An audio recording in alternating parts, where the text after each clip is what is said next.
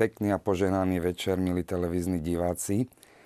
A vítam vás tu u nás v televízii Lux pri sledovaní diskusné relácie v Samárii pri studni. Pred, viac, pred necelými 2000 rokmi sa udiala veľmi zaujímavá udalosť. Udiala sa pri Jakubovej studni, kde sa pán Ježiš stretol s vtedy v očiach Židov exkomunikovanej Samaritánky.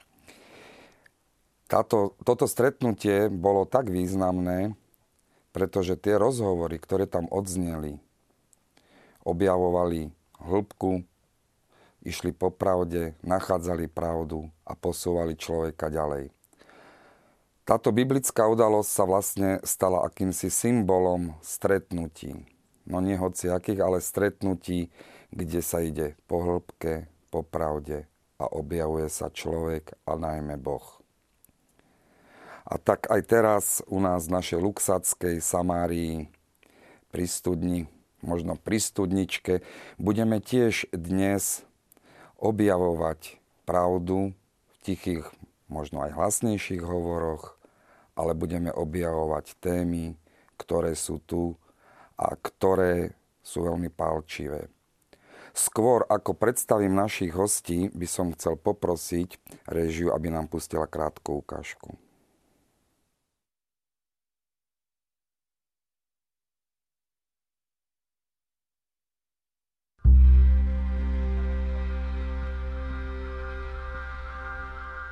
Počet sirôt, ktoré stratili rodičov kvôli chorobe AIDS, je na úrovni 800 tisíc. When you are HIV positive, you are at a disadvantage, meaning you are left to die. They even call them living corpse. Many times they have fear. They fear to show that they have HIV. Pod vplyvom okolia strácajú nádej a hovoria, že ja, ja iba zomriem. The reason why this center is built here is to support, help the HIV positive children and the vulnerable. Nemala som strach ísť do niečoho veľkého a mala som veľký oheň v sebe, aby som niečo vytvorila, lebo som vedela, že chcem vytvoriť pre deti, ktoré potrebujú pomoc, niečo pekné a dávať im lásku. I am there to give them hope. And I love giving people hope. Momentálne tento projekt e, tu na v Ugande pomáha viac ako 360 e, deťom. They, they, they, are, they are very happy. They're able to eat food regularly and whenever they are sick, we hurry with them to the hospital, we give them treatment and they're able to go to school som veľmi vďačný Slovákom, ktorí prispievajú do zbierky Postná kravička pre Afriku, pretože bez nich tento projekt by nemohol fungovať a, a vlastne by ani e, nevznikol. Pustná kravička je zbierka, ktorá vlastne ľuďom môže dať taký nový rozmer toho pôstu. Pokiaľ nemáme dobrodincov zo, zo Slovenska, my sme to neurobili nič. I would wish to thank them for the current support they are offering to the children uh, in this orphanage. And I would feel they could even do better than this because we still have a lot of children out there who need their support. Mám nádej v srdci, že tento projekt není len pomôcť a dosť, ale pomôcť, aby sme prekonali ten AIDS aj teda novú, znovu generáciu.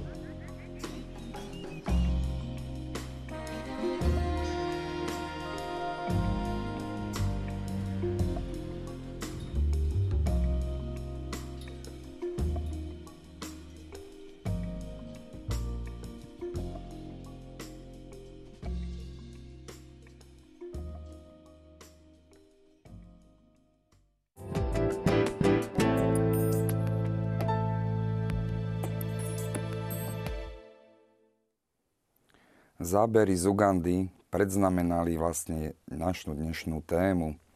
Je to téma, ktorá je globálna. Je to téma, ktorá sa viac menej dotýka každého z nás No a paradoxne aj napriek tomu sa neobjavuje na titulných stránkach novín, nehovorí sa o nej v lepšej v úvodzovkách, ale aj bez úvodzoviek, v lepšej spoločnosti.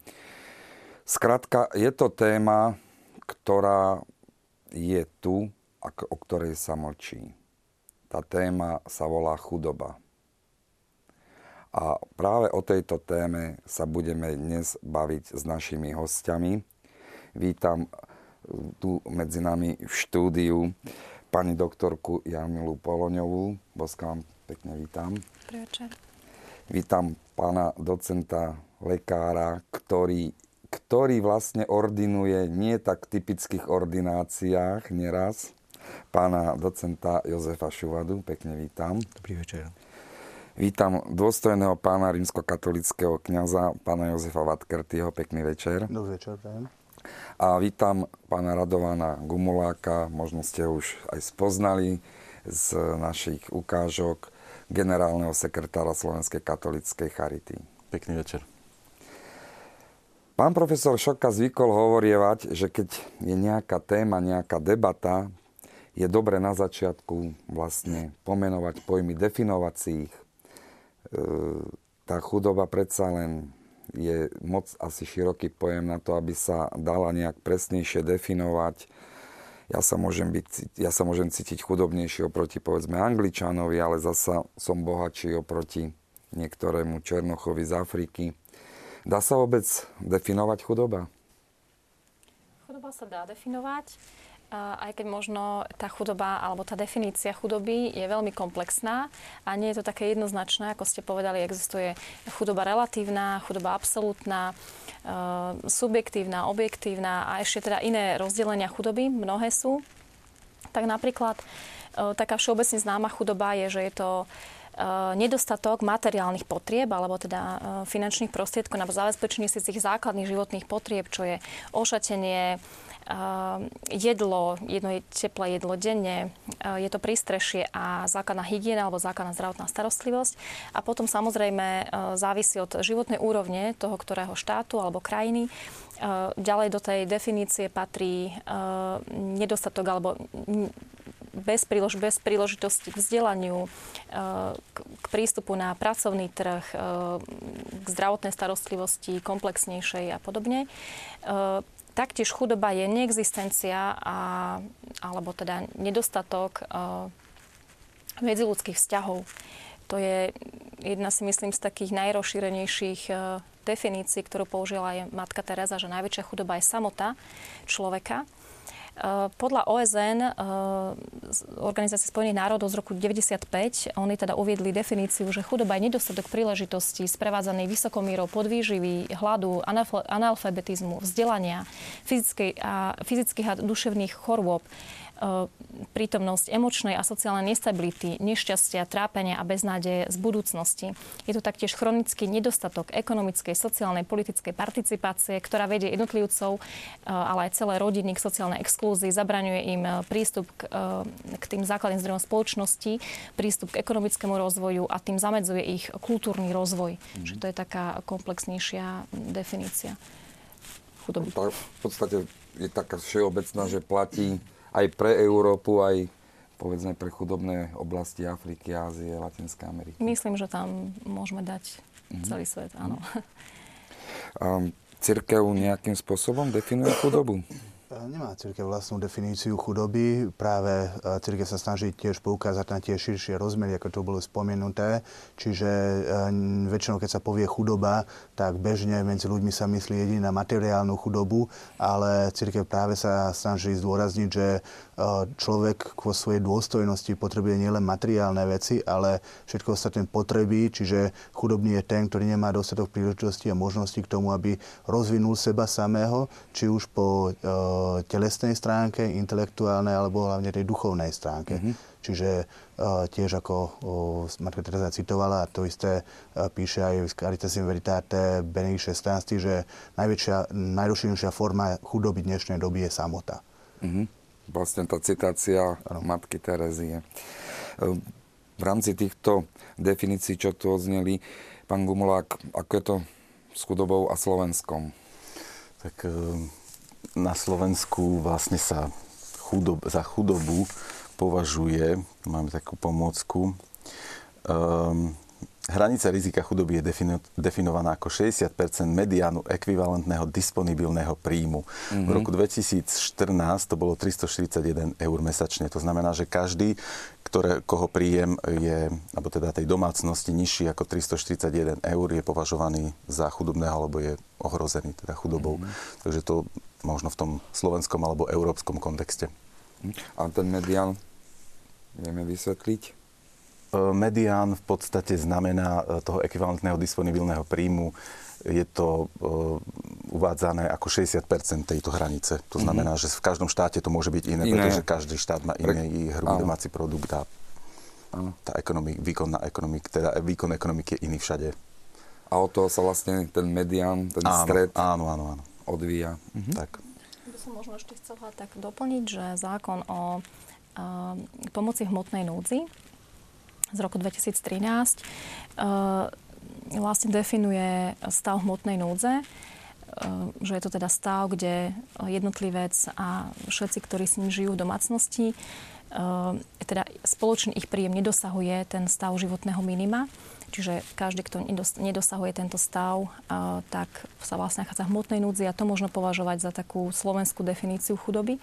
A ešte v zákone o sociálnych službách z roku 2008 Mm, máme pojem, ktorý pribudol v, v, novel, v novelizácii asi z roku 2015. Eh, je tam eh, koncentrovaná a generačne reprodukovaná chudoba. Čo, čo to je, znamená? znamená to, že je to dlhodobo nepriaznivá sociálna situácia Eh, ľudí, ktorí teda nemajú prístup k základným zdrojom spoločnosti, k vzdelaniu, k zamestnaniu, k zdravotnej sociálnej starostlivosti a k bývaniu. A ohrozuje to najmä ľudí, ktorí sa nachádzajú v segregovaných lokalitách, kde sa tá, dedi, eh, tá chudoba vlastne dedí. Mm-hmm. Čiže eh, na Slovensku, na slovenských pomeroch, na slovenské pomery sú to teda najmä segregované lokality rómske, kde, ktoré teda žijú dlhodobo v, v sociálnej exklúzii, v sociálnom vylúčení, ale podľa mňa nie je dobré to limitovať len na rómskú komunitu. Ano. Pretože moja skúsenosť je, že veľmi veľa v úvodzovkách bielých rodín žije teda v sociálnej exklúzii a žije v tejto koncentrovanej generačne reprodukovanej chudobe. Mhm. Inak šokujúce je to číslo, ktoré hovorí o tom, že na Slovensku je 960 tisíc osôb, ktorých príjem je nižší, alebo teda sa osciluje na tej hranici tých 341. Ten medián. Áno. To, znamená, to je v podstate 18,4%, to je údaj z roku ano. 2014. Štatistický úrad, alebo teda Eurostat, ktorý tu Áno. Možno keby sme si ten Eurostat, ako si spomenul pán riaditeľ, eh, rozobrali vlastne pred niekoľkými rokmi, pred tým, ako boli pri, prijaté na Slovensku nejaké sociálne opatrenia na zlepšenie stavu a kvality života eh, ľudí a jednotlivých, teda aj marginalizovaných komunít, tak eh, bolo to na úrovni 32%, čo teraz je v podstate to číslo, čo si spomínal, tak je na úrovni 12%, kde to teda významným spôsobom kleslo. Aj preto, lebo ten stredný priemer príjmu eh, rodiny, teda členov rodiny alebo rozpočítaný na členov rodiny sa významným spôsobom vlastne zvýšil. Hovorí to možno, že aj e, vychádza to z tej základnej definície Rady Európy z 84., ktorá teda hovorí o tom, že v podstate chudobu v Európskej únii alebo v Európe v tom čase definuje vlastne hranica najnižšieho príjmu, ktorý v podstate exkluduje človeka ako jednotlivca, jeho rodinu alebo spoločnosť e, zo základnej participácii na dobrách spoločnosti. Mm-hmm. A v podstate toto nám tak aj nejak dáva možno um, zadefinovanie tých hraníc, ktoré uh, rizikových faktorov a rôznych opatrení, ktoré v tej sociálnej politike v tej Európe sa v dnešnej dobe nejakým spôsobom snažia jednotlivé krajiny implementovať práve preto, aby, vlastne znížili ten, ten prach chudoby. Ale tu si myslím, že naráža to na takú jednu veľkú sociálnu alebo možno až sociologicky definovanú determinačnú zónu, že čím budeme mať vyššiu kvalitu života v, vo vyspelých krajinách, tým bude vlastne vyššia aj tá hranica relatívnej chudoby, ktorú máme nastavenú pre jednotlivú krajinu a to znamená, že bude viacej ľudí v chudobe žijúcich v chudobe. Napríklad, keď si zoberieme Spojené štáty americké, tak väčšina štátov USA má definované že vlastne žiť v chudobe vo veľkomeste je žiť z príjmu tisíc dolárov na mesiac. Hej? Mm-hmm. Že to je zadefinovaná chudoba pre niektoré štáty, napríklad Washington DC. Avšak vieme, že v najchudobnejších krajinách eh, chudobného juhu alebo rozvojových krajinách, ako to po starom nazývame, tak máme rodiny, ktoré žijú z 1,25 alebo 2 dolárov na v podstate jeden deň. S tým, že je to neporovnateľné a preto niekedy sa v, tej absolútnej, v tých absolútnych číslach javí napríklad ten rozvojový svet, napríklad Afrika, ako relatívne menej chudobná v porovnaní s tými štátmi, kde v štátoch máme napríklad 16 miliónov ľudí bez domova alebo bez poistenia a dostupnosti ku zdravotnej starostlivosti, čo je teda neporovnateľné s niektorými štátmi v rozvojových krajinách. To v podstate hovoríte o, vlastne teraz o tej relatívnej chudobe a tá sa či chceme alebo nechceme, týka každého z nás, lebo ten subjektívny pohľad na chudobu má predsa len každý iný, každý má svoje hodnoty a máte ich aj vy, milí televízni diváci, takže preto pokojne sa môžete zapojiť aj vy do našej diskusie, môžete posielať SMS-ky alebo poslať maily a keď príde na to čas a príležitosť, určite naši hostia zodpovedia. Takže hovoríme vlastne o tej relatívnej chudobe. E, dôstojný pán, pán Ježiš hovorí, chudobní vždy budú medzi vami. Ale predsa len, e, už sme to tu spomenuli, chudobný na Slovensku, chudobný povedzme v Afrike. Ten v Afrike nám to tak trošku odťažitý, je vzdialený ono toto je akože hovoriť o chudobe na Slovensku a práve z týchto čísel to vyplýva, že je dosť, ja by som povedal, riskantné. Mm-hmm. Lebo my, keď sa povie chudoba, tak alebo keď sa povedia tie štatistiky, že 20% obyvateľov Zeme vlastní 80% majetku a zase 80 vlastní tých 20% tak považujeme to za vrcholne nespravodlivé a samozrejme prirodzene sa pasujeme do pozície tých 80% chudobných. Ale pravda je taká, že Predpokladám, že aj ten najchudobnejší človek na Slovensku pravdepodobnejšie patrí medzi tých 20 najbohatších, ktorí vlastní, vlastní toho veľmi veľa, čiže možno vec tu v Bratislave sa má o mnoho lepšie ako nejaký človek žijúci v strednej triede niekde možno eh, v rozvojej krajine. Takže to je, to je veľmi, veľmi problematické. A je to problematické aj kvôli tomu vnímaniu tej chudoby, lebo nieraz sa ako aj kraj stretávam s tým, že príde nejaká osoba, ktorá hovorí, že tak som sa nahnevala na svoje dieťa, lebo to moje dieťa si adoptovalo nejakého, nejaké africké dieťa a bude tam každý mesiac platiť nejakému africkému dieťaťu a, a čo, prečo, veď koľko chudobných je u nás a prečo nepomáha u nás a ako môže byť taká bezcitná, že nemyslí na chudobných u nás. Mm-hmm. Je to také zaujímavé niekedy, že neviem, či to nazvať egoizmom, alebo čím to nazvať, alebo uh, samozrejme je dôležité vnímať aj tie reálne problémy, ktoré sú u nás a k tým v tej chudobe, ktorá je u nás, sa treba úplne inak stavať ako tej chudobe, ktorá je možno v rozvojových krajinách, ale uh, je dôležité si uvedomať práve ten rozmer, že patríme medzi vyspelé krajiny a tak ako sme my po páde komunizmu napríklad príjmali pomoc zo zahraničia cez e, rôzne projekty Renovabis, ktoré boli rôzne fondy na podporu či už kňazov alebo na podporu církvy, Kirchejnot a tak ďalej, ktoré, ktoré pomáhali jednak štúdiu, jednak e, školeniam, jednak e, k stavbe, opravám mnohých budov a tak ďalej, tak už nie, že ešte teraz by sme mali my hľadať nejaké zdroje, ale už my by sme mali mať dávno nejaké fondy, ktoré podporujú takéto projekty niekde v zahraničí. Zaujímavá téma fondy. V podstate u nás sú skôr zbierky. Ako vidíte práve túto problematiku?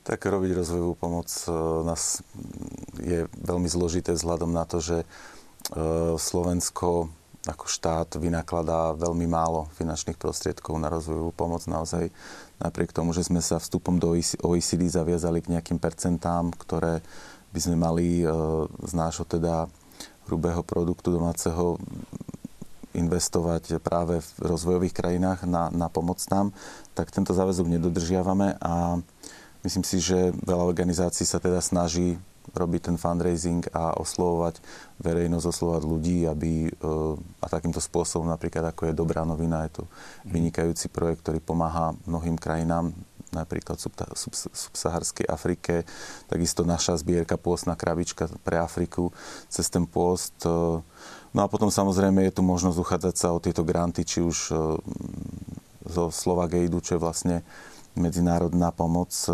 oficiálna slovenská, alebo potom z európskych zdrojov, z Europe Aid. Mhm. Takže tých, tých peniazí nie je veľa a naozaj je, je veľmi ťažké. Ale stále musím povedať, že Slováci sa vedia podeliť, najmä možno tí, ktorí toho majú menej, tak tí, tí dokážu Dať byť viac. štedrejší. Aj v Biblii je to nakoniec. Áno.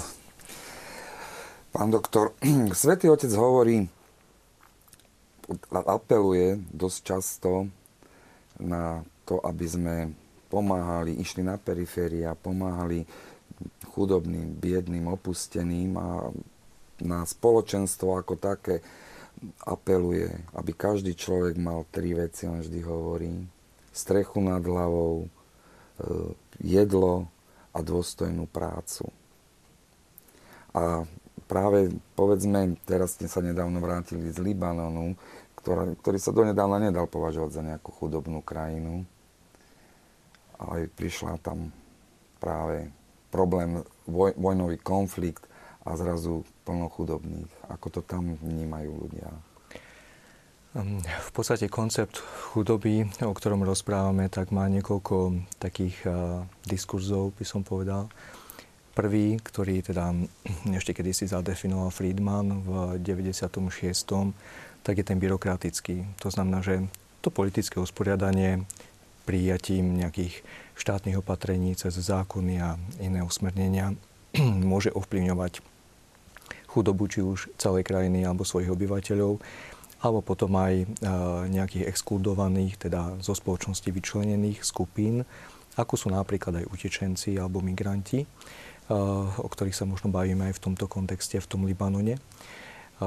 Druhá tá dimenzia je taká morálna, morálny aspekt tej chudoby a to je ako tí chudobní alebo tí ľudia, ktorí sú v núdzi, ktorí museli opustiť svoju krajinu z dôvodu teda tu nám diskutujeme o vojne a o priamom ohrození života, teda sú to utečenci, ktorí sú v priamom ohrození straty života, tak vlastne ako oni vnímajú a stotožňujú sa s pojmom, že ja som chudobný mm-hmm. a, a v podstate ako naberajú ten nový smer vo svojom živote, ako uchopujú túto situáciu a snažia sa vlastne prejsť tou ťažkou, možno životnou kataklizmou a v podstate nájsť nové vízie, nájsť možno nové udomácnenie aj pre svoju rodinu a stať sa nie utečencom, ale prijať nový status. A potom ďalšia tá rovina je taká, by som povedal, až akademická a ona sa tak aj definuje a to je, že akým spôsobom tí utečenci dokážu participovať na vytváraní dobier, hmotných dobier, tak ako to aj sociálna náuka cirkvi teda definuje, že by sme mali na základe zákonov subsidiarity a solidarity pristupovať ku tomuto. Vieme, že subsidiarita, tak veľmi jednoducho povedané, nám hovorí o tom, že by sme najskôr mali mimi vyvíjať tú aktivitu a snažiť sa svoj pomocne so svojimi vedomosťami a zručnosťou, nejakou prácou vytvárať a generovať spoločné dobro, ktoré ide do nejakého možno spoločného bažetu v danom štáte alebo spoločnosti a potom, keď som či už vyčlenený napríklad strátou práce alebo iným spôsobom alebo chorobou, tak vlastne môžem na tom participovať a to je teda princíp solidarity. Takže aj v tom Libanone vnímam to tak, že tá krajina je veľmi dlho už zmietaná rôznymi vojnami a konfliktami a nepovedal by som, že tá krajina patrila niekedy medzi nejaké stabilizované alebo ani, ani stredno príjmové krajiny podľa e, Svetovej banky. A, a o to viacej je tam taká sociálna chudoba. Mm-hmm. V tom, že je tam veľká kastácia, kto patrí ku akej národnosti práve kvôli histórii. Napríklad Sýrčania zabíjali kresťanov. Hej. Teraz sa vlastne otočili karty a otvárajú dokonca kresťanské tábory, svoje brány preto, aby prijali sírčanov, ktorí sú aj Mohamedáni. a v podstate nachádza sa nová nejaká rovnováha aj v tom, ako sa vysporiadať s týmto statusom, osobným statusom chudoby.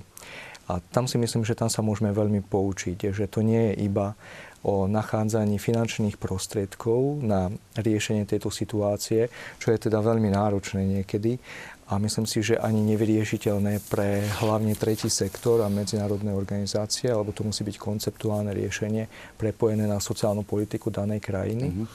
Ale myslím, že ide skôr o riešenie chudoby na iných dimenziách, holistického prístupu človeka, že nie sme iba teda nejaké biologické schránky, ktoré sa potrebujeme teda najesť, potrebujeme mať ošatenie a nejaké bezpečné bývanie, to, čo je základná definícia nejakej hmotnej núdze, ale myslím, že ide aj o to, aby sme išli na podstatu veci, a to teda na psychologickú rovinu, duchovnú teda a duševnú, a teda aj sociálnu.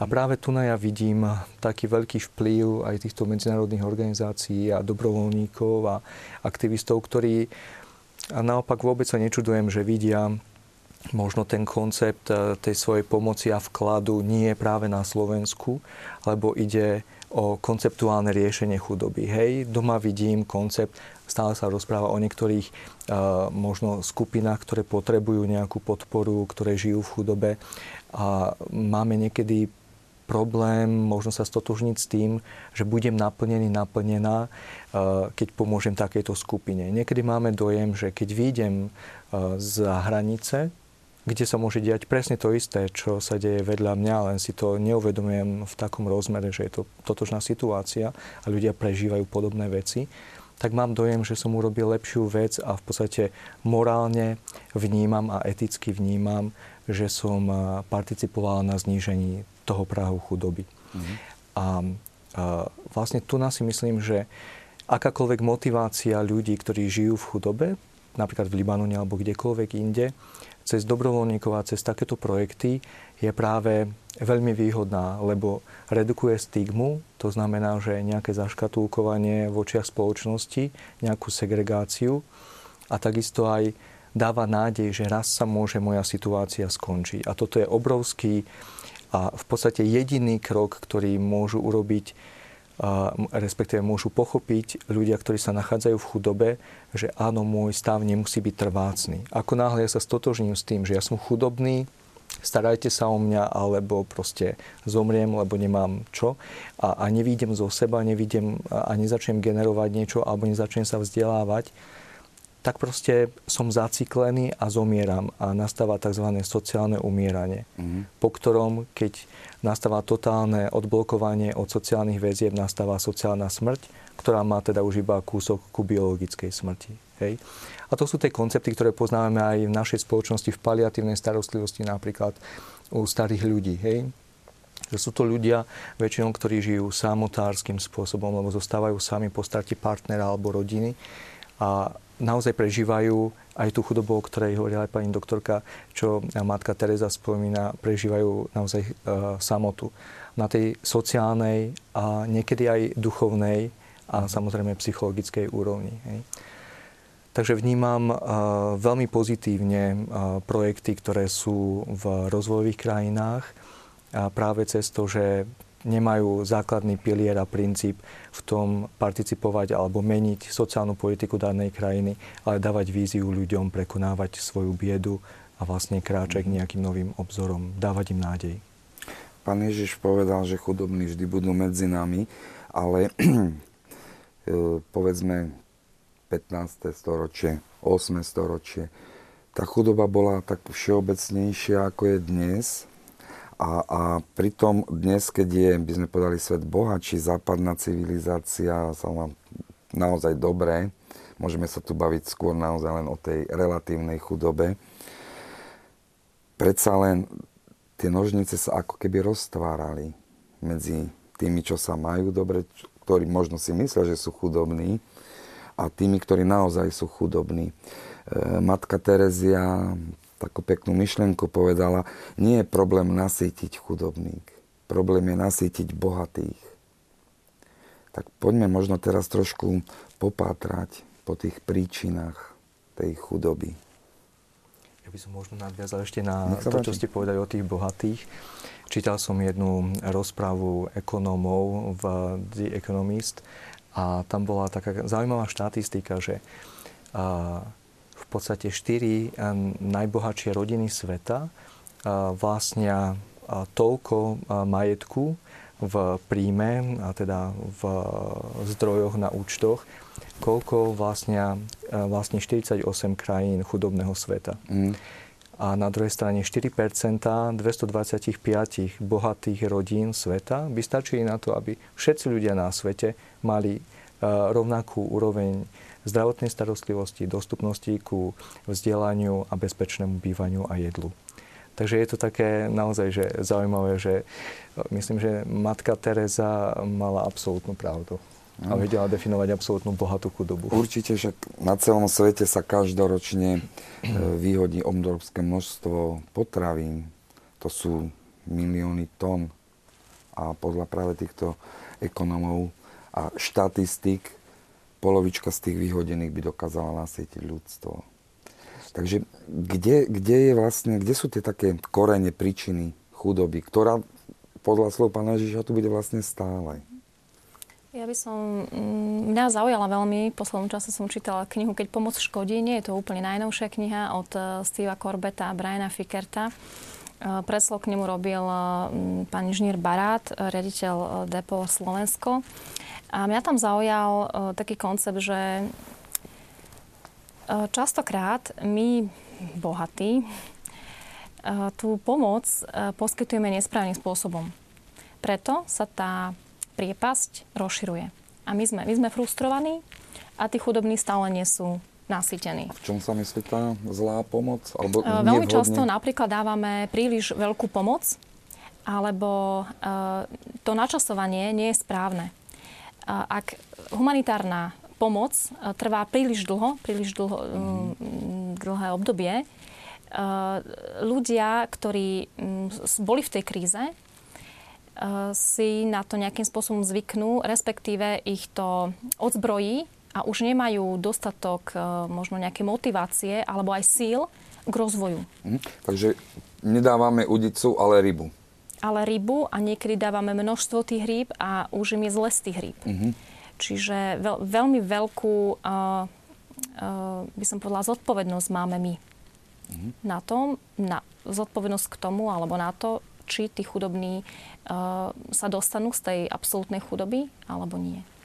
Čiže taký praktický príklad, že v podstate pred niekto, niekoľkými rokmi 15-20 rokov, keď sa začali robiť rozvojové projekty cez Vysokú školu Sv. Alžbety, ešte teda cez Trnavu, potom aj v spolupráci s ďalšími organizáciami ako Katolická charita a tak, tak uh, sme robili na začiatku takú chybu, že sme vyhľadávali ľudí, napríklad mladých ľudí v rozvojových krajinách, ktorí boli inteligentní a mali šancu sa naučiť, vyštudovať vysokú školu a prinášali sme ich do Európy.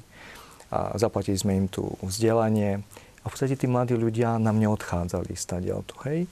Zostali tu žiť a v podstate tá filozofia toho, že dať im najlepšie školy, najlepších konzultantov, sa obrátila v podstate proti nám a proti ním samým a proti, im, proti ich komunite.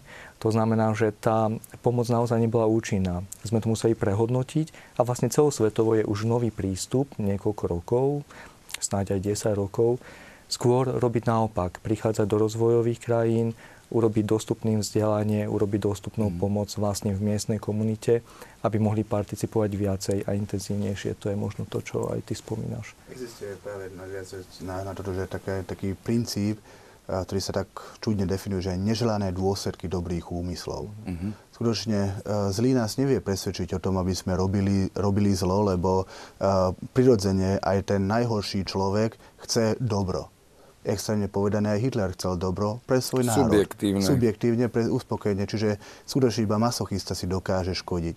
A preto keď... to tiež vlastne chce dobro. Aj, áno, áno, aj on, on, on v tom utrpení vidí nejaké, nejaké, nejaké svoje dobro. Čiže človek prirodzene túži po dobre a nedá sa netúžiť byť šťastným. Len otázka, či to šťastie je skutočne šťastie, či to dobro je skutočne dobro. Preto nestačí chcieť dobro, ale treba aj robiť dobro, ako hovorí svätý Apoštol Pavol. Čiže je veľmi dôležité pred každým, každou pomocou sa začať zamýšľať nad tým, čo je skutočne to, čo pomáha. Tá moja pomoc nepriniesie väčšie zlo ako dobro. Mm-hmm. Čiže toto, je, toto musí byť, a preto treba veľmi, veľmi dobre študovať práve nerešpektovanie princípu subsidiarity, ktorý je jeden z takých veľmi mal, veľ, dosť zanedbaných princípov, vzniklo aj to čo, to, čo je v Európe. Že Európa síce odstránila materiálnu chudobu a skutočne v Európe možno až na nejaké extrémy nikto nie je nútený alebo nejaké masovej miere zomierať od hladu, a na druhej strane spôsobilo o mnoho väčšiu chudobu a tú ľudskú chudobu, lebo sa zameralo jedine na materiálnu chudobu a na materiálne zlepšenie postavenia človeka. Mm-hmm. Čiže úmysel bol dobrý, ale výsledok je niekde, niekde dosť, dosť biedný. Ľudovo povedané, z chudoby brucha sa stala chudoba ducha. Áno, môžeme tak, môžeme tak povedať. Mm-hmm. Čiže preto treba študovať a treba, treba si všímať a skutočne možno aj niekde tak e, dopredu si premyslieť, konkrétne veci, aké to môže mať dôsledky, sledovať, ako sa to vyvíjalo v iných krajinách a podľa toho vieme potom uh, zadefinovať. Čiže to, čo na prvý pohľad znie ako dobré, nemusí byť dobré. Mm-hmm. Kedy si sa možno k tým, k tým e, príčinám chudoby hovorilo geografia, aj? bohatý sever, chudobný juh. Do akej miery hrá toto rolu? Ja si myslím, že stále sú tu tieto historické intervaly geografického regiónu zachované, aj keď sa to prelína možno v tej Európe, aj na podklade toho, čo už hovorí aj pán riaditeľ, e, Eurostat alebo Eurosilk, tak e, v podstate mm, sú rôzne databázy, sú rôzne štatistiky, ktoré nám hovoria o tom, že aj v tej Európskej únii máme 15% obyvateľstva, ktoré žije v chudobe. A máme 25 celej Európskej únie, ktorá žije v nejakej forme chudoby. Uh-huh. A je to možno to, čo ste aj vy spomínali, dosť pán, že je tu prehliadaná taká chudoba, alebo v podstate neuvedomujeme si, že vedľa seba máme človeka, ktorý žije v chudobe. Toto nám hovorí možno aj naša skúsenosť z dennej praxe niektorých našich projektov s ľuďmi bez domova, hej, kde máme medzi ľuďmi bez domova, teda bezdomovcami, tzv. skrytú chudobu a skryté bezdomovectvo. To sú tí ľudia, ktorých návonok nevieme ohodnotiť, čím prechádzajú. Máme to aj v mnohopočetných rodinách, ktoré ešte, aj keď samozrejme, že už ich je menej eh, v našej spoločnosti, ale v niektorých štátoch je to ešte stále napríklad na, v južných eh, častiach Európy stále teda relatívne nie zvláštnym javom, tak mnohopočetné rodiny sú aj u nás žijúce v chudobe. A takisto aj, ako som spomínal, starí ľudia, kde máme dvoch ľudí nad 65.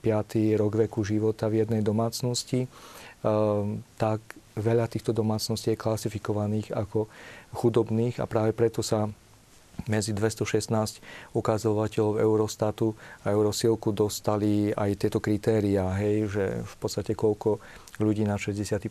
rok veku žije v jednej domácnosti, koľko vôbec detí a tak ďalej, aký je ten príjem. Takže myslím, že tá, ten región zohráva svoje, ale druhý fakt, ktorý je veľmi fenomenálny a nevieme ho podľa mňa nikto zadefinovať dobre, je pohyb národov. Vieme skúsenosť z posledného roka, môžeme si povedať, že od roku 2013, e, od decembra, kedy sa vyhrotil konflikt v Sýrii a kedy sa začalo očakávať, uh, že uh, teda pravdepodobne Sýrčania budú musieť emigrovať zo svojho časopriestoru, bolo absolútne jasné, že v regióne, v ktorom žijú, či už teda okolie Libanonu, Egypta, Jemenu, Izraela, Palestíny nie je pripravené na to, aby prijalo ani len ani 1% mm. tých ľudí, ktorí potrebujú bezpečné bývanie a zabezpečiť základnú kvalitu života a ochranu svojho života.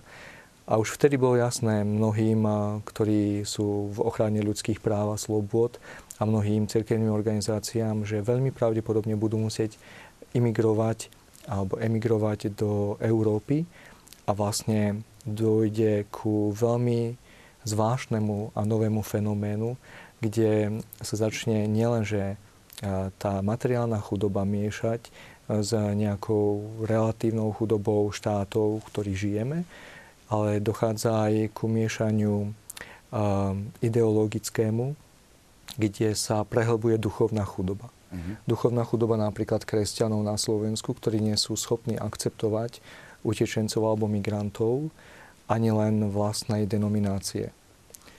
Takže uh-huh. asi toľko môj pohľad. S tým máte aké skúsenosti, ako v Charite? S utečencami myslíte? Myslím, áno, práve tento fenomén, čo pán doktor teraz spomínal. No, tak ako tá práca je naozaj zložitá, lebo my v Charite v podstate sme zmluvný partner štátu pri integrácii. To znamená, že každá osoba, ktorá získa azyl alebo doplnkovú ochranu, tak Charita jej zabezpečuje ubytovanie, stravovanie cez náš štát. V podstate vypláca aj tie finančné dávky pre nich.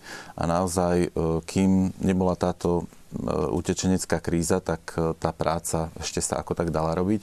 Ale naozaj, odkedy v podstate sa tá situácia zhoršila, tak sa nám veľmi stiažila práca v tom zmysle, že sa nám oveľa ťažšie hľadá ubytovanie pre týchto ľudí. Máme problém s lekárov, ktorí boli ochotní ošetriť týchto azylantov, takisto do škôl, keď najhoršia tá situácia je s ubytovaním, pretože keď sociálne pracovníčky telefonujú a hľadajú nejaké vhodné bývanie, napríklad pre rodinu zo Sýrie, tak často tí majiteľia tých bytov, keď sa dozvedia, že ide o rodinu utečencov, tak e, povedia, že to nie sú ochotní akceptovať. Takže e, je to naozaj ťažké. Vidíme, že tých utečencov nemáme na Slovensku. V našom programe je 270 ľudí, ktorým poskytujeme pomoc. Je to v porovnaní s ostatnými štátmi okolitými E, ktoré prijali utečencov úplne smiešné, e, smiešné číslo. Napriek tomu vidíme, že v uliciach sú tisícky ľudí, ktorí demonstrujú proti utečencom, ktorých my vlastne ani nemáme e, ktorí sa ku nám ani nechystajú a myslím, že aj tí politici, myslím, že prispeli trošku možno takými nešťastnými vyhláseniami k tomu, aby teda tí ľudia možno nejako zabudli, že určite treba sa na to pozerať realisticky, ale E, naše kresťanské, e, naša viera nám hovorí, aby sme pomohli človeku, ktorý je v núdzi. A... Tu, je práve, pardon, tu je práve ten paradox. Pred niekoľkými minútami ste spomenuli, že Slovensko na tom dobre, že rado pomáha, alebo Slováci, hej, povedzme, keď sa týka Afriky. A, a je to iba strach z neznámeho. Ja to vnímam, teraz som bol na konferencii v Ružomberku, kde som viedol workshop, kde boli ľudia z biskupských úradov, boli tam reholníci, ľudia proste z cirkvy.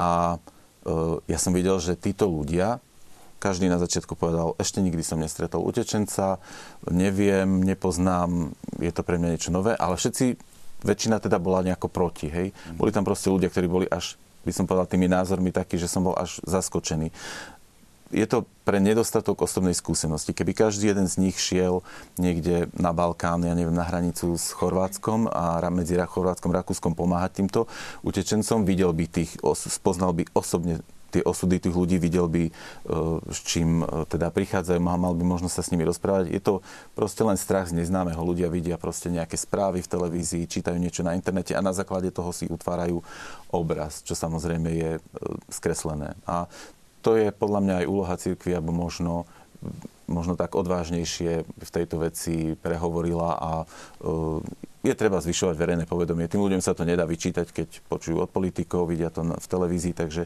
ten obraz si utvárajú na základe toho, ale myslím si, že tá hrozba tu nie je. Mňa osobne toto troška znepokojuje, že áno, že je to pravda, že je to strach z neznámeho, ale otázka je, že uh, do akej miery je v našej spoločnosti ochota to lepšie spoznať lebo aj keď tu pred Vianocemi, konkrétne v Bratislave, bola diskusia s fotografom Tommy Fričom a bolo to z biskupského úradov poslané, aby sa to vyhlásilo v celej Bratislave a bolo tam možno 40-50 ľudí z celej Bratislavy a bola to veľmi kvalitná prednáška s prezentáciou fotie, kde uh, poukáza na konkrétne osudy konkrétnych ľudí a hovorilo sa aj o tých uh, 170 alebo koľko tých ľudí, ktorí, ktorí majú prísť a nebol záujem. Čiže je to také, je to také nejaké zaujímavé, že áno, na jednej strane vidieť, že keď e, je aj vo farnosti sa vyhlási zbierka, napríklad teraz bola Svetomartinská zbierka, tak uh, sme boli prekvapení všetci farári, že uh, aké krásne sumy sa vyzbierali, alebo keď pred pár rokmi bola zbierka na tsunami, tak, tak to, to, to rekordné zbierky sa vyzbierali uh, normálne v priemer, kde je vo farnosti nejakých 500-600 eur, zrazu 3-4 tisíc. Čiže, čiže krásne, krásne sumy sa vyzbierali, čiže skutočne bolo vidieť, že tí ľudia sú citliví a sú vnímaví na mm. tieto potreby a sú ochotní dať. Len e, možno otázka je tá, že e, predsa dať peniaze je niečo neosobné. Ale už dať seba samého a ísť do rizika toho, že potrebujem stretnúť toho druhého človeka, to už je ťažšie. To vidieť napríklad e, u bezdomovcov. Dať 50 e, centov bezdomovcovi pred kostolom, to dáme. Možno mu tu tým o viacej poškodíme, ale keď mu skutočne chcem pomôcť, tak mu musím dať to najcenejšie, čo mám. A to najcenejšie je môj čas. Mm-hmm. A už nájsť si čas a, sa, a porozprávať sa s ním, alebo ísť za dobrovoľníka do nejakej organizácie a tam konkrétne pomáhať, to si vyžaduje moju osobnú zaangažovanosť nie len niečo neosobné, že dám peniaze. Čiže v tých, týchto dvoch rovinách by som videl obrovský rozdiel. Mm. Už našťastie sme v tej rovine, že sme ochotní vzdať sa svojich materiálnych vecí, pokiaľ sa to ešte netýka nás. Mm. Ale dať seba, tam ešte máme, máme čo pracovať. My teraz môžeme znova vyzvať našich televíznych divákov, nech sa páči. Môžete nám pokojne posielať svoje otázky, názory, a tak sa aj vy môžete aktívne zapojiť do diskusie. Pani doktorka, vy ste niečo chceli doplniť? Ja som chcela ešte doplniť, že tie negatívne názory alebo negatívne vnímania ľudí na úteku a migrantov sú samozrejme spôsobené aj mm, svojskými teda nazeraní médií na, na tento problém. A potom teroristickými útokmi, ktoré nie, neboli len v Paríži, ale aj v Libanone napríklad, o tom sa málo, informovaná verejnosť bola minimálne o tom libanonskom útoku v Bejrute. Uh, a taktiež by som povedala, že tí, ktorí pomáhali, dobrovoľníci, tiež niektorí zažili negatívne skúsenosti. Uh, ja musím to takto povedať, lebo naozaj neboli len pozitívne skúsenosti. Ja som sama bola v podstate iba dva dní v Slovensku, v jednom utečenskom tábore som pomáhala a zažila som aj veľmi také nepríjemné situácie, kde tie deti tam plakali od hladu celú noc. Ja som z toho bola veľmi ako žena frustrovaná. A e, hoci som už videla biedu v Afrike veľakrát aj v Sudáne, ale toto bola iná bieda, skôr e, ich presvedčenie náboženské alebo predsudky, ktoré možno mali títo migranti, títo ľudia na úteku, im nedovolila sa jednoducho nejako povzniesť a byť ľudskejšími. Čiže tí deti tam plakali celú noc od hladu a konzervy, ktoré im boli, ja neviem, tuňakové konzervy, alebo áno, bravčové meso oni nejedia, ale boli tam aj iné náhrady e, tejto stravy, tak to vyhadzovali. Čiže tam, bolo, tam boli neskutočné množstvo odpadu, jedla a deti tam plakali od hladu. Taktiež prikryvky, ktoré sa tam použili, či už dobrovoľníci priniesli Červený kríž alebo uh, úrad Vysokého komisára pre utečencov OSN. Tieto prikryvky boli raz použité a niektorí tí ľudia ich jednoducho už nepoužili. Neviem, či z dôvodu, že ich použili uh, nečistí ľudia. Neviem, či to malo uh, za následok náboženský kontext, mm-hmm. ale teda zažila som toto. Mm-hmm. Musím to naozaj teraz povedať verejne, lebo mňa osobne to veľmi šokovalo a odchádzala som odtiaľ uh, smutná, ani nie nahnevaná, lebo som skúšala pochopiť tých ľudí, aj keď mi to veľmi nešlo. Ale skôr som bola uh, taká rozčarovaná, že niekde e, my sa jednoducho nerozumieme. My máme tak odlišné kultúry, tak odlišné mentality, že to spojenie sa nedá udiať, alebo nedá sa nedá sa nahradiť alebo zmierniť iba tým, tým materiálnym, mm-hmm. tý, tými materiálnymi vecami, že my im dáme jedlo, prístrešie. Nedá sa to. My sa musíme počúvať a porozumieť sa. Podľa mňa aj to je jedna z takých... Uh, je to v nás možno, tí, ktorí pomáhame dlhšie, že môžeme sa dostať do takého uh, mesianského syndromu. Uh, alebo môžeme byť, teda, že potrebujeme pomáhať, aby sme sa my cítili lepšie alebo je to veľmi časté pri týchto pomáhacích profesiách, ale to odzrkadluje iba druh našej chudoby. Že my máme možno nízku sebaúctu a my potrebujeme niečo v našom živote zmeniť a zlepšiť, tak potrebujeme byť príliš aktívni v tejto uh, materiálnej pomoci. Mm-hmm. Čiže tým chcem len povedať to, že uh, niektoré naozaj tie negatívne skúsenosti sú opodstatnené. A ja som to vnímala negatívne, možno, že to nebolo negatívne, že tí deti v pohode prežijú, keď aj dva, dve noci nejedia. Ale z môjho pohľadu, s mojou mentalitou, to bolo nepochopiteľné. Mm, mňa to prekvapilo, ja som s takýmto niečím nestretol. My sme boli v Slovensku, vlastne na slovinsko-rakúskych hraniciach, kde aj dobrovoľníci Českej Charity vlastne pomáhali. Boli sme v stane, kde asi, neviem, 600 ľudí práve obedovalo e, kuracie soté s rýžou a nikto nemal problém to jesť, nikto sa nebal. A takisto tie prikryvky, tie deky sa normálne prali a každý teda e, na tú noc dostal tú deku čistú, samozrejme vypratú, ale nebol nikdy problém. Čiže ma to prekvapuje, ale možno určite sú aj situácie, ktoré môžu byť negatívne. Hm? Hovoríme tu teraz dosť o tých migrantoch. Nie je možno strach, kde si skôr tak, ani tak racionálny ako v podvedomí, práve súvisiaci s dnešnou témou ja schudobnem? Môže byť, môže byť ten strach. Uh, ale skôr, skôr je tam možno strach z toho, z toho neznámeho a z toho, že by som sa mal niečo naučiť ono niekde je aj tá, aj tá pohodlnosť naša taká, taká veľká, lebo čo je ten dokument e, Pápeskej rady pre migráciu, e, kde hovorí Egra Migrantes Charitas Christi, láska Krista oči migrantom, tam práve zdôrazňuje, že migrácia popri všetkých veľkých problémoch a ťažkostiach, ktoré prináša, ktoré aj ten dokument vidí a poukazuje na nich veľmi jasne a veľmi otvorene, tak práve hovorí o tej veľkej možnosti, toho a kladie takú otázku, či práve, či práve migrácia nie je ten Boží plán toho, aby sa uh, jeho slovo, do, jeho spásané slovo rozšírilo do celého sveta. Čiže keď už my nejdeme k tým, do tých krajín ohlasovať vieru, tak vlastne tí ľudia prichádzajú k nám. Mm-hmm. Veľmi zaujímavá provokačná otázka, čiže skôr je možno otázka to, že uh, strach z toho neznámeho a strach z toho, že budem musieť niečo možno zmeniť na svojom zmýšľaní, niečo sa prispôsobiť, učiť sa spolu, spolu nažívať s nejakým iným človekom, ktorého nepoznám, ktorý má inú mentalitu. Áno, má inú mentalitu. Aj keď je kresťan a má rovnakú denomináciu, ale predsa svojou náturou je Arab a aj tie spôsoby komunikácie, jednania, spôsoby žitia svojej rodiny, tak, tak má iné. A my sme zvyknutí na tú monokulturálnu vec, kde jednoducho ako všetci sa rozumieme a, ta, a, a žijeme, žijeme nejakým spôsobom spolu a nie sme nútení niekde možno sa prispôsobovať. Mm. Veľmi zaujímavá vec je tu, e, ste to svojím spôsobom naznačili. E, jedna z príčin sa uvádza, povedzme, buď nejaké, nejaké dozvuky kolonializmu alebo neokolonializmus, že či vlastne aj táto migrácia nie je svojím spôsobom dôsledok, však idem kvázi v úvodzovkách domov k svojim. Francúzsko to zažívalo v 60. rokov s Alžírskom.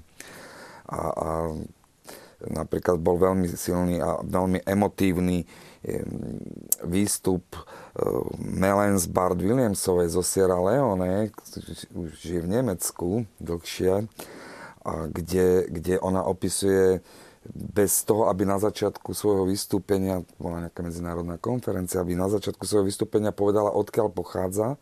Hovorí, pochádzam z najbohatšej krajiny sveta, kde sú krásne pláže, kde zlato je v záhrade.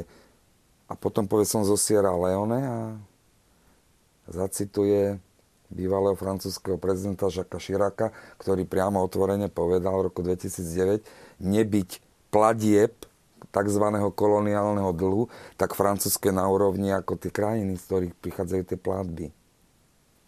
Pán doktor, pozeráte. Hlavou sa mi, hlavou sa mi preháňa veľmi veľa vecí aj teda vzhľadom na to, čo tu bolo povedané. Ja tu vnímam ešte dva také aspekty, ktoré by som možno doplnil ku tomu, čo povedali kolegovia predtým ohľadom tých migrantov a aj negatívnych zážitkov. Prvý aspekt je ten, že Mali by sme rozlišovať, že sú tu ľudia, o ktorých sme hovorili, že sú to ľudia v potrebe prísť a v potrebe akútnej aj psychologického nejakého stresu a posttraumatickej stresovej situácie, že prichádzajú o svoju rodinu, prichádzajú o členov rodiny, ktorí sú napríklad zabití vo vojnovom konflikte. Mali sme napríklad na hraniciach Slovensku jedného kolegu, ktorý, kolega v zmysle, bol očný chirurg, ktorý nám prekladal celý deň v arabčine s pacientami a rozprával o svojom príbehu na konci dňa, keď zistil, že mu ukradli všetky dokumenty a jeho jediný vák, kde mal nejaké peniaze, nejaké osobné veci a všetky dokumenty o tom, kto je, odkiaľ je rodný list a, a diplomy. A hovoril o tom, že mu zabili ženu pred jeho očami a podrezali štyri deti. Mm-hmm. A jednoducho nemal inú možnosť, ako odísť. A ľudia, ktorých sme stretali na hranici, a možno to je aj tvoje, e, tvoja skúsenosť, tí, ktorí sú v tej potrebe utečencov, ktorí odchádzajú zo svojej krajiny preto, lebo proste nemajú iné, iné východisko, tí sú tí, ktorí dokážu sa povznieť aj medzi tie interkulturálne aspekty a dokážu aj náboženské mnohokrát. A naozaj veľmi pekným spôsobom vedia komunikovať a myslím si, že treba veľmi citlivo rozlišovať. Ľudia v potrebe a vieme, že ľudia aj niekedy v akutnom strese, povedzme si sami seba, hej, pred skúškou, pred čímkoľvek, e, čo sa týka akutnej situácie, kde máme stresové konanie, tak dokážeme urobiť uh, veľmi neprimerané reakcie.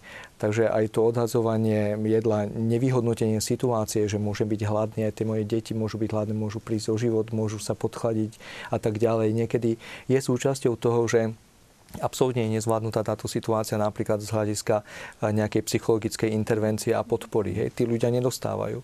Mnohokrát sme boli eh, súčasťou toho, že chceli sme eh, urobiť nejakú psychologickú intervenciu a kolegovia, ktorí jednoducho to bola pásová výroba, chorí, liečba, diagnostika, liečba.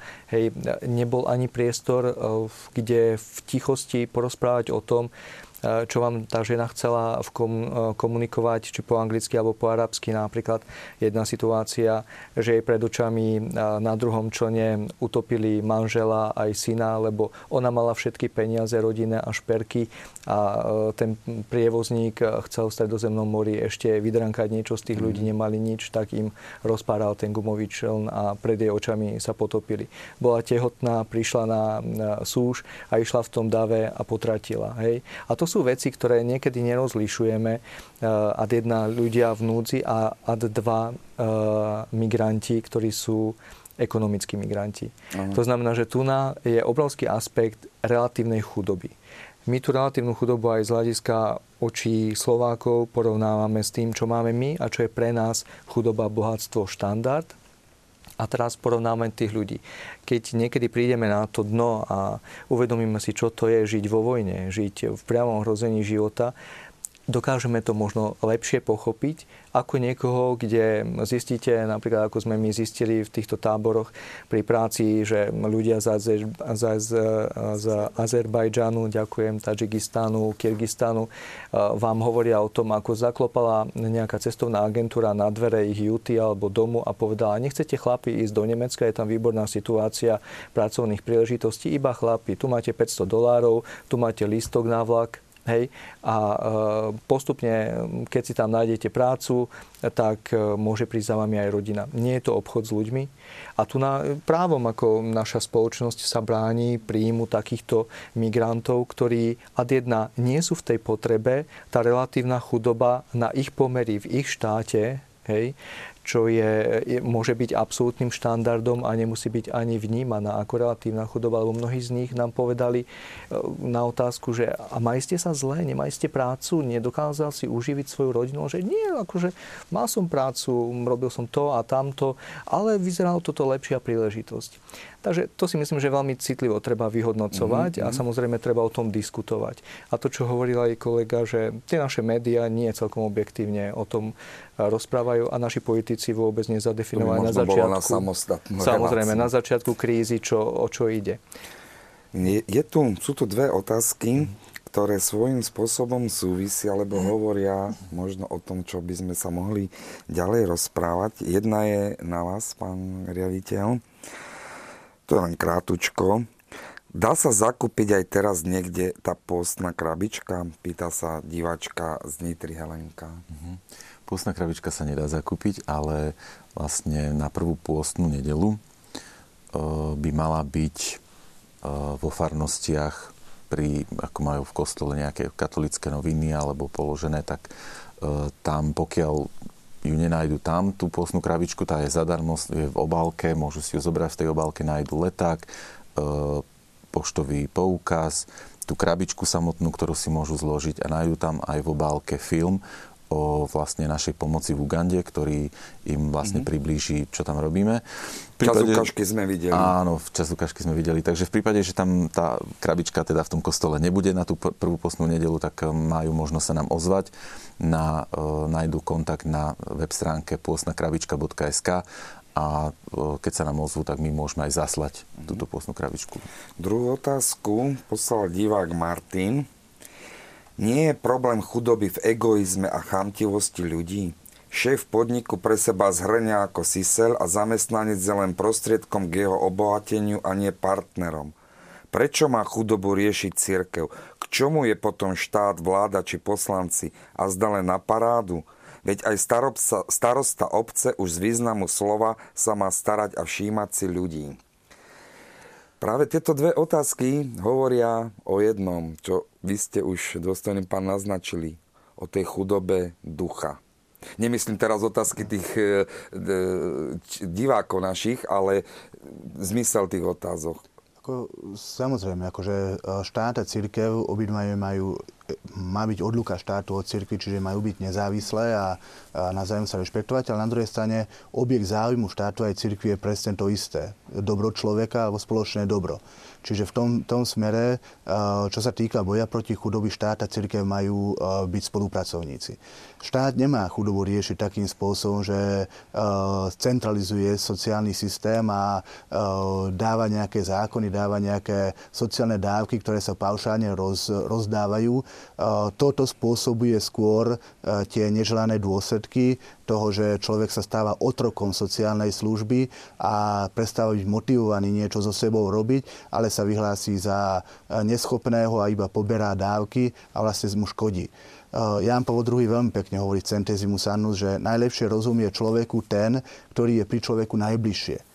Čiže skôr úloha štátu má byť e, tá, aby podporovala a umožňovala jednotlivým organizáciám, či už sú to neziskovky, či už je to církev, či už je to obec, či už je to e, charita, či už je to e, hoci kto iný, aby dokázala tú konkrétnu pomoc tým konkrétnym chudobným uskutočniť v tej, tej konkrétnej forme, ktorá je dobrá. Lebo paušálne, keď sa iba pomáha dávaním nejakých sociálnych dávok, tak jednak je tam obrovské riziko zneužitia a jednak e, či už zneužitia toho, že tie peniaze stratia, či už v tom, že budú neefektívne využité, lebo e, človek si povie, že tak lepšie je žiť z dávok, ako pracovať, veď keď budem pracovať, dostanem 50 eur viacej, tak na čo budem pracovať. Mm-hmm.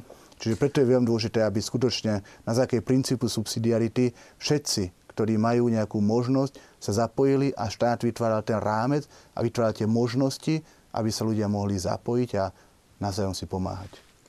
Ja som z tej otázky teda započul aj nejaký taký náznak asi možno nejakého rozhorčenia toho človeka nad korupciou, lebo e, toto je naozaj e, hrozné, keď človeka to aj nahnevá, keď vidí, že tých zdrojov je možno dosť, ale sú zle prerozdelené, alebo možno aj tá nejaká prírodzenosť človeka, ktorá asi vedie potom tých politikov k tomu, že sa možno snažia obohatiť, alebo vidíme to na rôznych škandáloch a príkladoch, že aj mňa to hnevá, keď vidím, ako sú možno nejaké eurofondy úplne mm, vyhodené alebo premrhané na úplné zbytočnosti. Pritom vidíme, že naši seniori nemajú opatrovateľskú službu, ktorú, ja neviem, tí rakúsky majú alebo si ju môžu dovoliť, že e, tu vidíme, že 30 tisíc našich dôchodcov máme 30 tisíc exekúcií, starobných dôchodkov, že um, možno tie peniaze vidíme, že sa použijú možno na sociálne balíčky alebo neviem, sú potrebné úplne inde. Ako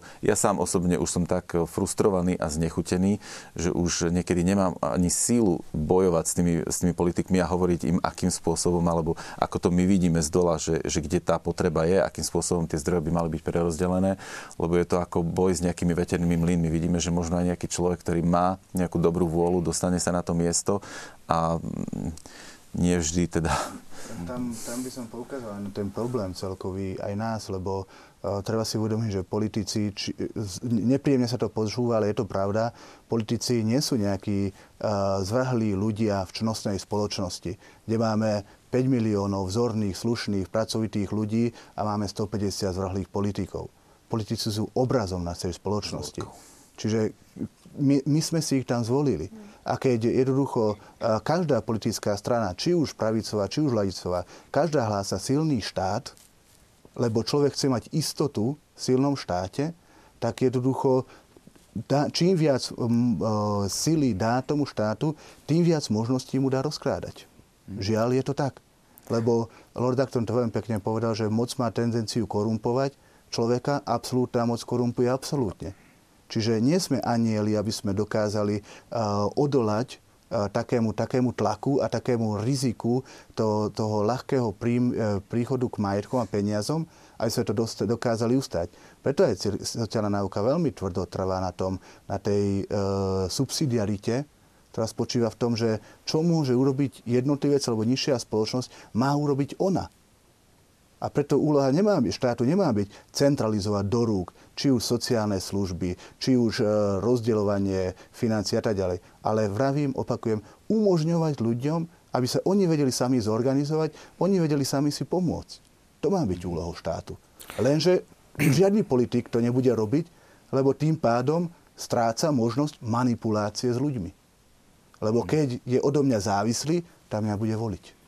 Ja len na vysvetlenie divák Jan nám píše, prosím vás, prečo tak rázne nerozprávate hlavne o podstate príčin migrácie?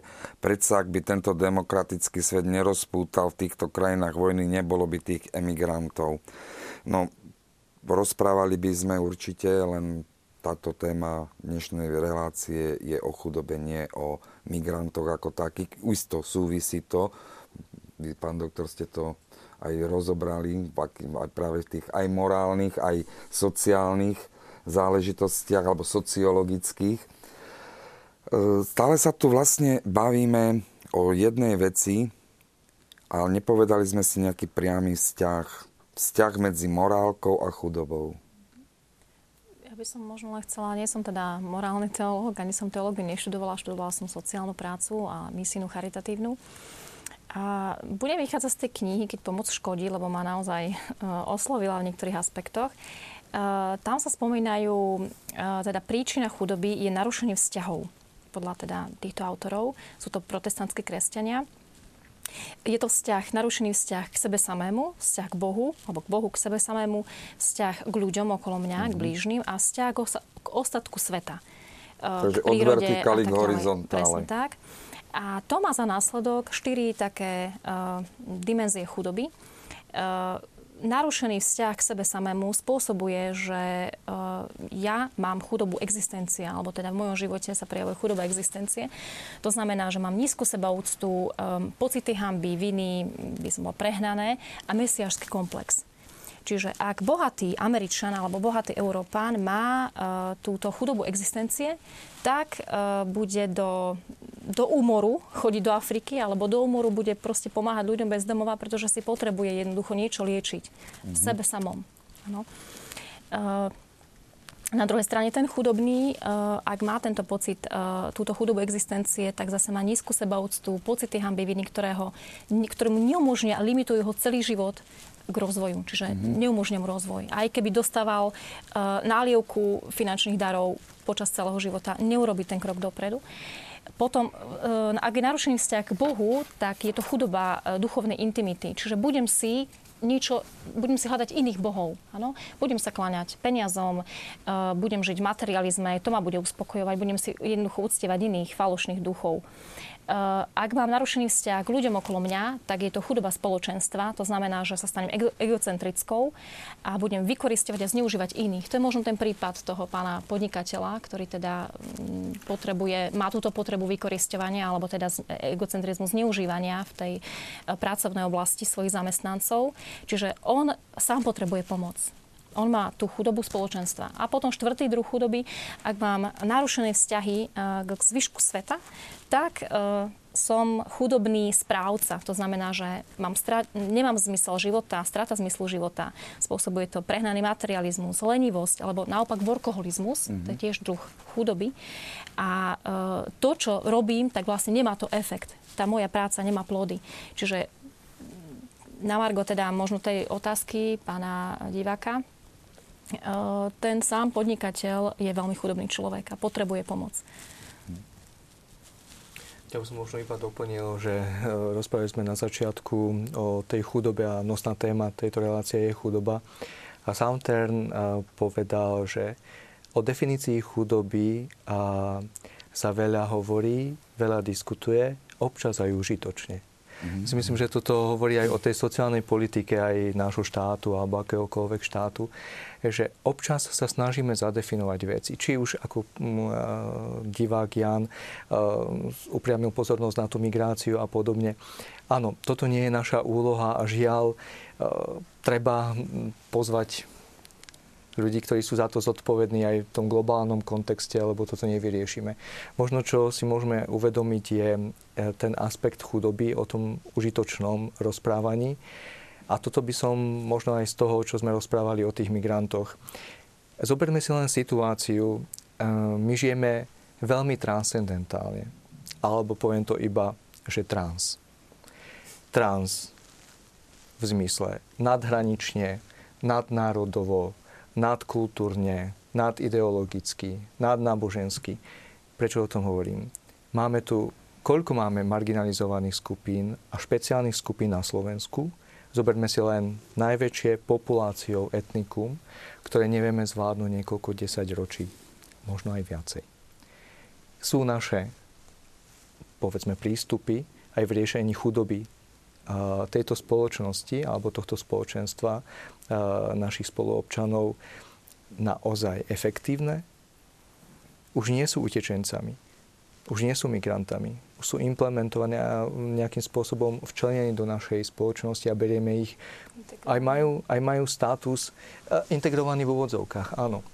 Aj majú status teda občanov Slovenskej republiky, ale dokázali sme mi pochopiť vôbec, ako k ním treba pristupovať, že je to úplne odlišná mentalita, úplne odlišná kultúra, že fungujú na úplne iných princípoch ako my a že naozaj nikdy nebudeme schopní s nimi nič urobiť v zmysle tom, aby sme išli jednou cestou za spoločný cieľ, v zmysle rastu spoločnosti, v zmysle akceptácie jeden druhého a v zmysle vytvárania nejakej spoločnej hodnoty a znižovania možno aj tej relatívnej chudoby e, v majoritnej a minoritnej spoločnosti. Je to presne to, čo e, ja sa cítim naozaj, že obdarovaný tým, že som mohol niekoľko rokov fungovať v Afrike a v rozvojom svete a v Libanone a inde, tým, že máme možnosť postrehnúť že minimálne prvé 3 mesiace až 6 mesiacov, keď sme na misii, nemôžeme nič meniť, nemali by sme lebo nepoznáme kultúru. Mali by sme ticho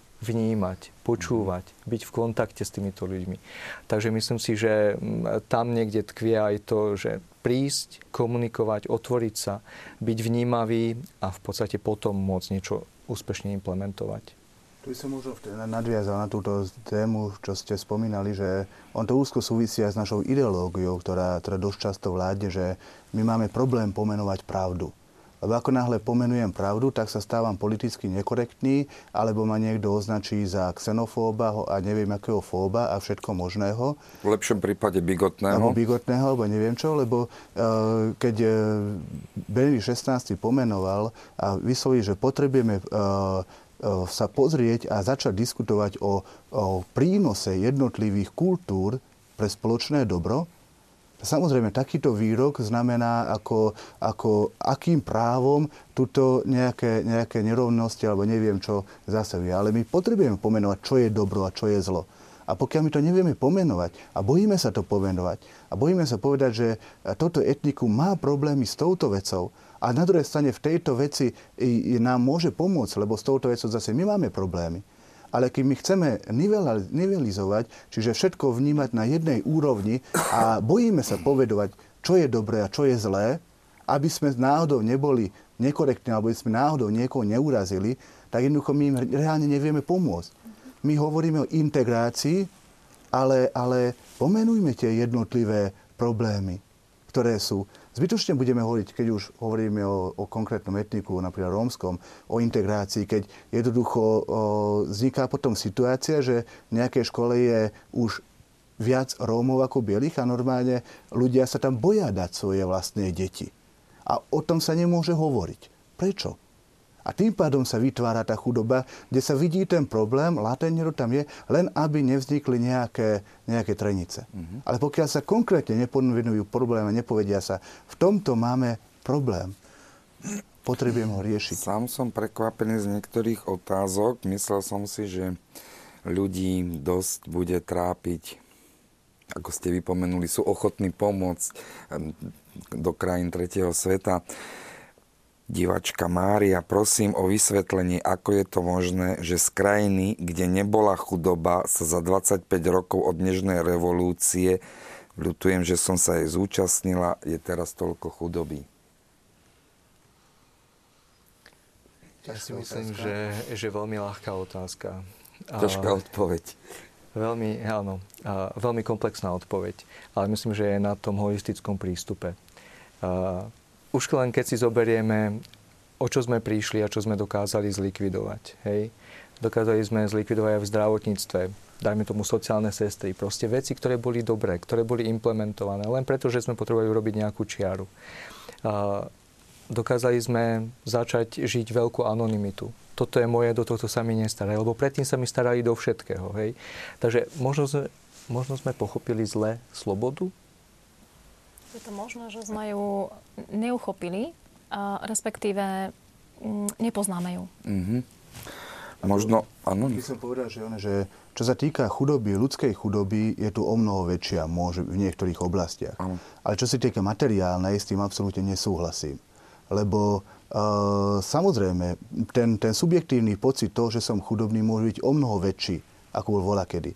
Ale keď niekto dnes hovorí, že v tejto ťažkej dobe sa nedá, pred 150 rokmi, keby niekto povedal, že tejto ťažkej dobe, tak neviem, či dneska niekto, eh, eh, keď bolo také sucho, ako bolo čave pred pár rokmi, a bola by neúroda, pred 150-200 rokmi polovica rolníkov zomiera od hladu. Stačí si spomenúť na hlad v Rusku. Na hlad v Rusku. A teraz, teraz toto nemáme. Čiže uh, samozrejme, že počas komunizmu, tým, že bola rovnosť, tak e, každý mal 120 škodovku, maximálne MBčku a nikto si nezávidel. Ale dneska ja mám len Audinu, ale sused má Mercedesa. A už som nespokojný. Čiže v tomto smere treba vnímať aj, tie, aj tieto porovnávania. Samozrejme, sú ľudia, ktorí sú na tom horšie, to môžeme povedať. Áno, lebo uh, niekde vytvorili sa väčšie rozdiely, ale relatívne sa máme ekonomicky o mnoho lepšie. Ľudsky o tom by sa dalo pochybovať. Ja by som možno ešte doplnila, krátučko, veľmi krátučko. Svetová banka určila teda v roku 2015 updateovala mieru chudoby, absolútnej alebo extrémnej chudoby, uh-huh. ktorá je teraz 1,90 dolára na deň. A prezident Svetovej banky Jim Yong Kim povedal, že sme prvou generáciou v dejinách ľudstva, ktorá môže ukončiť extrémnu chudobu. Je to aj jeden mm-hmm. z mhm. rozvojových cieľov do roku 2030. Nachádzame sa teda v situácii, kde ešte nikdy sme sa nemali lepšie, čiže v tejto dobe, ktorej žijeme v 21. storočí, miera extrémnej chudoby klesla pod 10% prvýkrát v histórii ľudstva. Je to 9,6% zhruba 702 miliónov ľudí žije teda v extrémnej chudobe. Čiže naozaj uh, nachádzame sa v dobe, keď uh, sa žije najlepšie ekonomicky. Ešte možno to, že to, to, čo je možno sa zmenilo, že keď má človek istotu, že to málo dostane, tak žije možno vo väčšom pokoji ako dnes, kedy ľudia začínajú žiť množstvo, mnohokrát na hypotéky a nemajú istotu, či ten štandard, ktorý má dnes, udrží aj do budúcna a tomu vytvára psychické napätie toho, že či to udržím a preto sa cíti chudobný, lebo stále sa cíti ohrozený niečím alebo niekým. Možno, pani doktorka, posledná, to skôr taká služba divákovi. Funguje nadácia Sávio profesora Krčmériho? Neviete? Nadácia Sávio, myslím, že je pod Salesianmi. Názov nasvedčuje. Čiže my s nimi určite spolupracujeme v niektorých projektoch, ale teda nie je to, nie je to nadácia Vysokej školy Sv. Alžbety. Ďaká. Čas pokročil, téma je zaujímavá. Podľa toho, čo sme sa si pripravili, sme sa dostali asi tak do polovičky. Tak chcem vám všetkým veľmi pekne poďakovať, že ste prijali pozvanie a vám, milí diváci, prajem pekný a požehnaný večer a tešíme sa na budúci týždeň.